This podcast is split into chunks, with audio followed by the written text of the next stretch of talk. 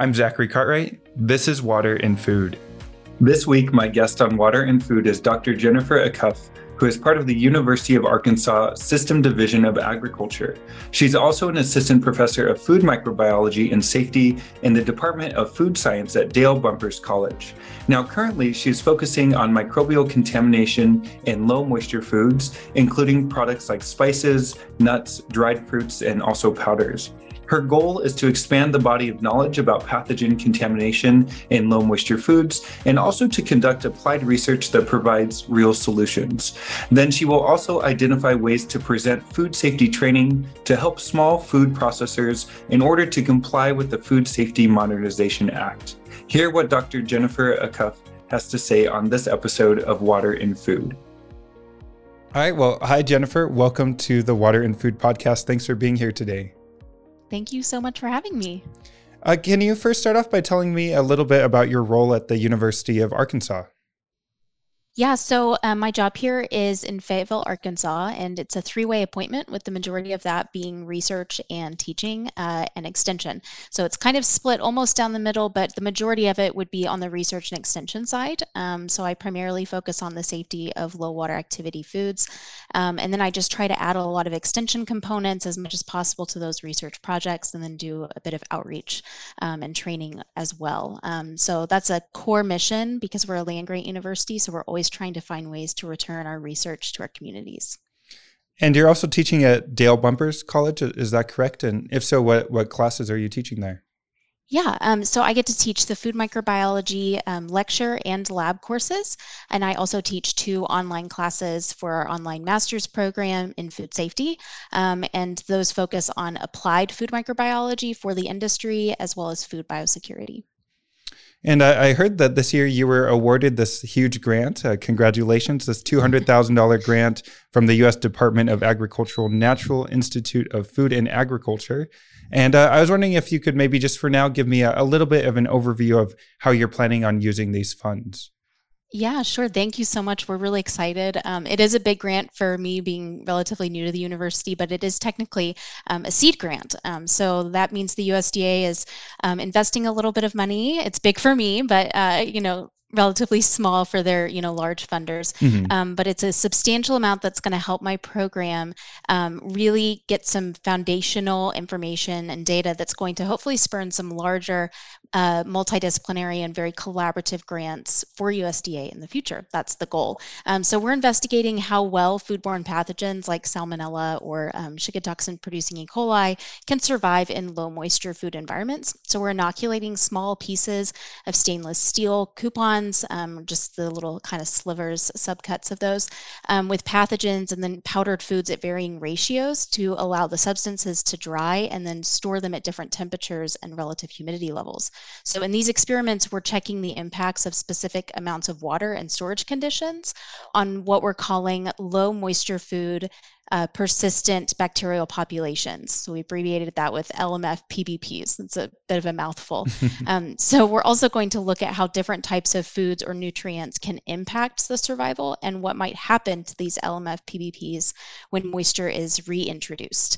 So two big questions in the low moisture food industry and that scientists also have are how foodborne pathogens become house bugs in these low moisture food processing environments, and then how do we get rid of them? So our research is really just trying to further our understanding of the contamination and persistence scenarios in a low moisture food processing environment so that we can develop better strategies in the future for cleaning, sanitation, and even hygienic equipment design.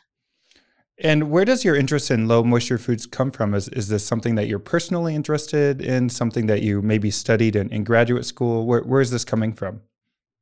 Yeah, so I did get introduced to low moisture food safety research when I was in school. I did an internship one summer and worked on a project that was related to poultry powders that you might use in broths or reconstitute some other way.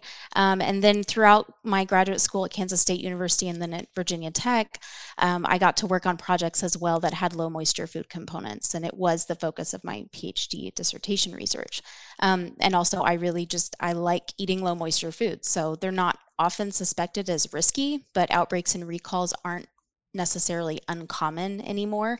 And so there have been quite a few high profile outbreaks even recently. So a lot of times these are foods that we're feeding to our kids. They're convenience foods. They're things that have long shelf lives. And so we really are expecting them to be perfectly safe. And consumers are very disappointed when they learn that that may not always be true. So that's why I'm personally interested. And then professionally, it's just grown as the research kind of pushes me in those areas. And I understand you've had an interest in food safety for a long time. Is that correct? When did you first start to get into food science and food safety, maybe even before you went to school?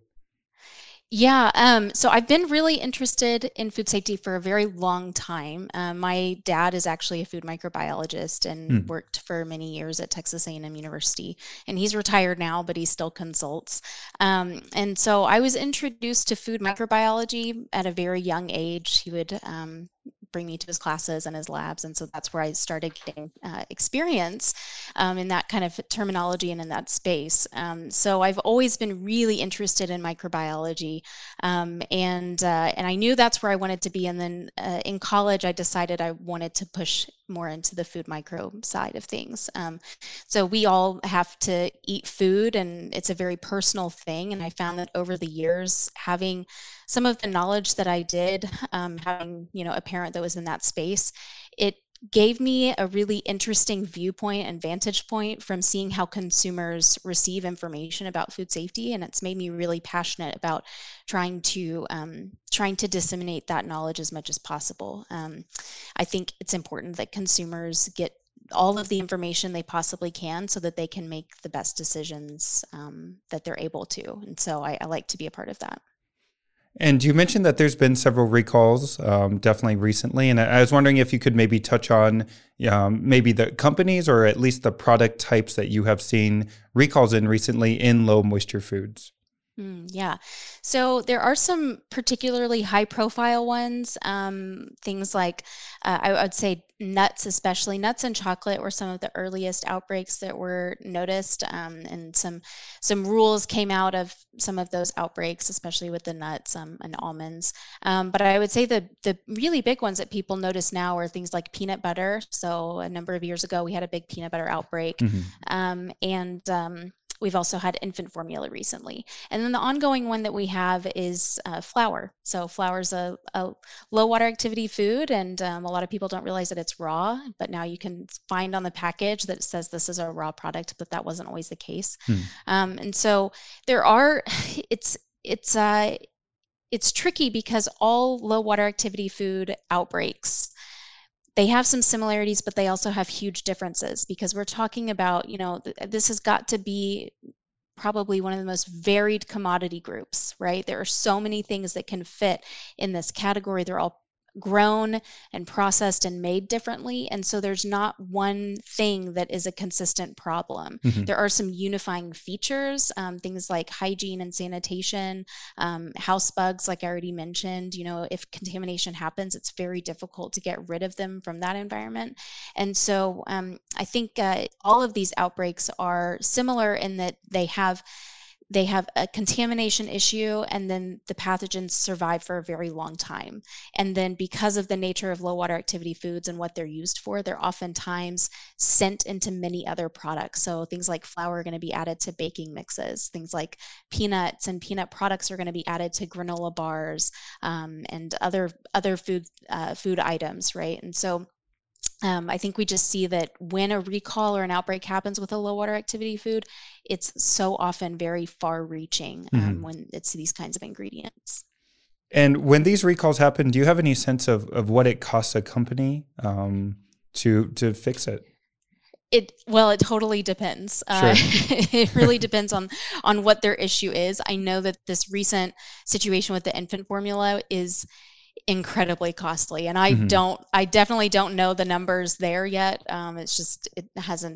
We haven't had that kind of analysis, but it can cost a company hundreds of thousands, depending on how bad the outbreak is. If there's an outbreak involved, recalls will cost a certain amount. Outbreaks cost exponentially more because you have have other aspects, other litigation and things like that, but it could be up to millions of dollars. And it's astronomical, the consequences of an outbreak. And I think, you know, with the Peanut Corporation of America, they even were convicted, you know, so there are a lot of non-monetized costs as well with outbreaks and recalls. Right. And we saw a recent article, and maybe we can add the link to this, but I saw somewhere that the average recall is somewhere between $7 and $8 million. And of course, it's going to depend on a lot of different factors. But I think the bottom line here is that it does cost a lot. And even though pathogens aren't as present in low moisture foods, what it sounds like you're saying is when they're there, it's going to be a really unique case, and then it's really difficult to get rid of them.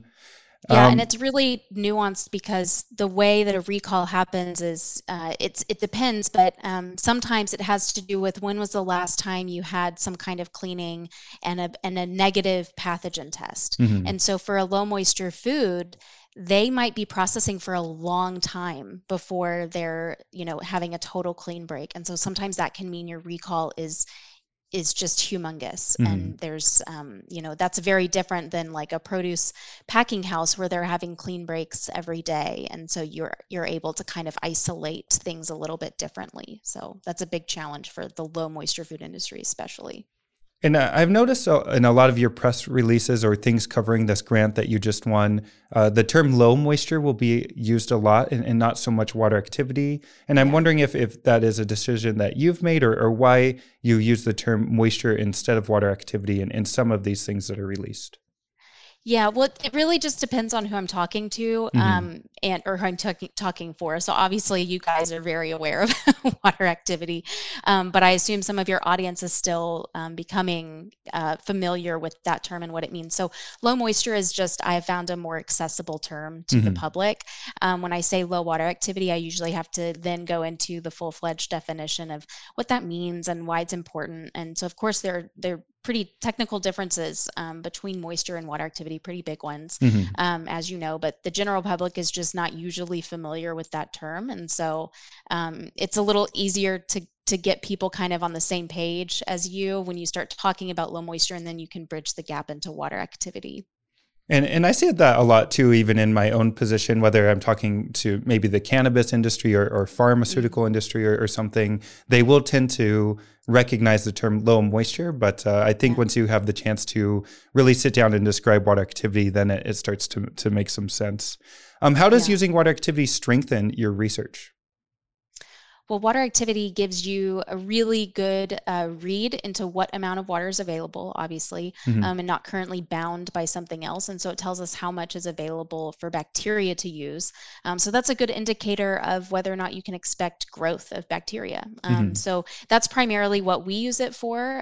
Water activity can be used for a lot of other things, but really it's kind of our key measurement when we're trying to target certain levels. We've seen an increase in thermal resistance from bacteria as you decrease the water activity. And so whenever you're looking through publications in this field, you're always going to be asking, okay, so that was the thermal inactivation rate, but what was the water activity? Because that's one of the key measurements now that we use to compare different commodities. So it really does have a huge impact, the water activity, on bacteria and how they survive for how long, and how they die after they've been treated with something. And so we like to know what that measurement is to help correlate some of these trends. I also wanted to touch on your experimental design a little bit. It looks like you'll be using what's called surrogate bacteria, basically bacteria that you can introduce into a company's production line to verify detection and inactivation systems and make sure that they're working correctly. If you're going to use this approach, how can a company that you're working with, how can they be confident that this bacteria isn't going to cause problems down the road? Yeah, that's a good question. So there's a couple of criteria that a bacteria would have to meet to be called a surrogate. And one of them is that it is non-pathogenic. So if somebody is using the word surrogate, then the assumption is it has been determined that it's non-pathogenic. So sometimes that can just mean it's a BSL-1, it's harmless to humans, it's maybe not even a human pathogen. So there's a couple of reasons that a bacteria might not be harmful or a threat to human health. It could be that it's an avirulent strain of something. So you have to follow up. I would never, if I were a company, I would never allow somebody to come in saying they have a surrogate without at least verifying that, that the research has been done to show that this is the good option and it really is a true surrogate. It's harmless, but yeah, that's one of the main criteria. So I don't know if that fully answered your question. Yeah, I think it does. And I just think that approach is really interesting. And I'd be interested to see how companies handle this and how you explain it to them. And also the results that you get from this, I think will be really helpful if you're using, bacteria right there in their production line. So I look forward to see how that turns out. Yeah, I'm looking forward to it. It can be, I think a lot of people in the food industry are very familiar with surrogates now. Maybe 20, 30 years ago, not as many were familiar with it. So it got a lot of, concern. Sure. And you said you wanted to bring in a live bacteria, but luckily people are starting to see how helpful that research can be and how, they really are harmless bacteria, but you always have to follow up. And then I also understand that part of the grant funding that you're receiving, it's going to be used to figure out some of the best ways to present food safety training to small food processors that have to comply with the Food Safety Modernization Act. How do small food processors currently receive this type of training? And what are some of the improvements that you're already planning on? Well, every plant and every processor is going to give their training a little bit differently. For the Food Safety Modernization Act, they need to have a preventive controls qualified individual who can disseminate the information required in their preventive controls plan and food safety analysis. So. Every plant is going to do it a little bit differently. My goal, though, is to really get into the good manufacturing practices or GMPs and plant design, because you could give everybody all of the same exact training, the same textbook, everything, and they'll go back to their plant and they have to figure out how to apply it. And every plant is totally different, their design, the personnel, the product that they're making. And so there's not one single set of training that is going to make perfect sense to every group, right? It's going to always be, even within a company, their plants are going to be different, right? They didn't build all of their plants at the exact same moment, right? They buy and trade and sell and they improve, and things don't always look the same from plant to plant. So each with that uniqueness, I think we need to have unique good manufacturing practices and unique plant designs. So what I think is that these programs really need to have some customization and have people willing to go into the plant and train their employees in that applied environment, in their actual real environment. If the employees understand why we're concerned about even a little bit of moisture, condensation on the wall or on the equipment, if they understand why we're concerned about that, they're more likely to see it and actually report it rather than just fix it and then move on, or maybe not even fix it and just move on, right? So I think that's what I'm hoping to do, is to actually create information and trainings that actually apply to those processors. No matter which plant they're in, they have a way to make those connecting lines and train their employees with a lot of baseline knowledge and not just check these boxes, because that's, their pathogens find a way to evade all of the checklists. They just do. And then finally, you're among a really small group of individuals in academics who study or use water activity in their research. And I was just wondering if you could talk about why you enjoy being in academics. Why have you decided to stay there? Well, luckily that small number is growing a lot. So, I mean, part of it is that it's now a funding priority among some agencies. And so people are like, well, I can jump into that. And so luckily our numbers are growing. So that means that there's a lot of opportunities for really neat collaborations. So that's probably why that's primarily why I stayed in academia at this point, is I really love to work with students. I love teaching, and I like this extension portion of my job as well. And so it's just very fun for me to get to share knowledge, give and receive as well. But I really like being able to work with a wide variety of groups because I'm in academia. So I get to work with industry members, individuals from the regulatory agencies, and then I get to bring students along with that, and they're eager to learn and eager to try, and they're motivated, and that's just, it's a lot of fun. It's constantly new. It's a little bit crazy. We don't always know what we're doing from day to day, but it's just a lot of variety, and it's a lot of fun. And then finally, what is the timeline for this current project that we've been talking about, and when can we expect you to come back on the show to give us an update? Well, hopefully anytime you ask me to come, I'll have something to update, though it might be small benchmarks. But this grant is going to wrap up in December of 2023.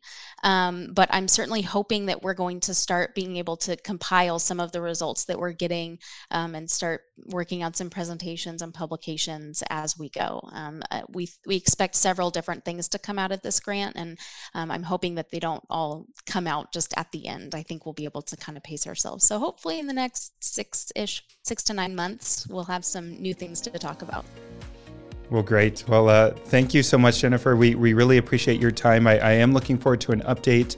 And this is, one of my favorite part of my jobs is getting to connect with clients, but also with, people in the university system and seeing and understanding what their research is. So I'm sure we will invite you back at some point. But thanks again for coming on today. Thank you. This was great to talk about this. We're so excited to talk about the research we have going, so I really appreciate the time. I'm Zachary Cartwright. This is Water and Food. Find this podcast on Apple iTunes, Spotify, or wherever you listen to podcasts.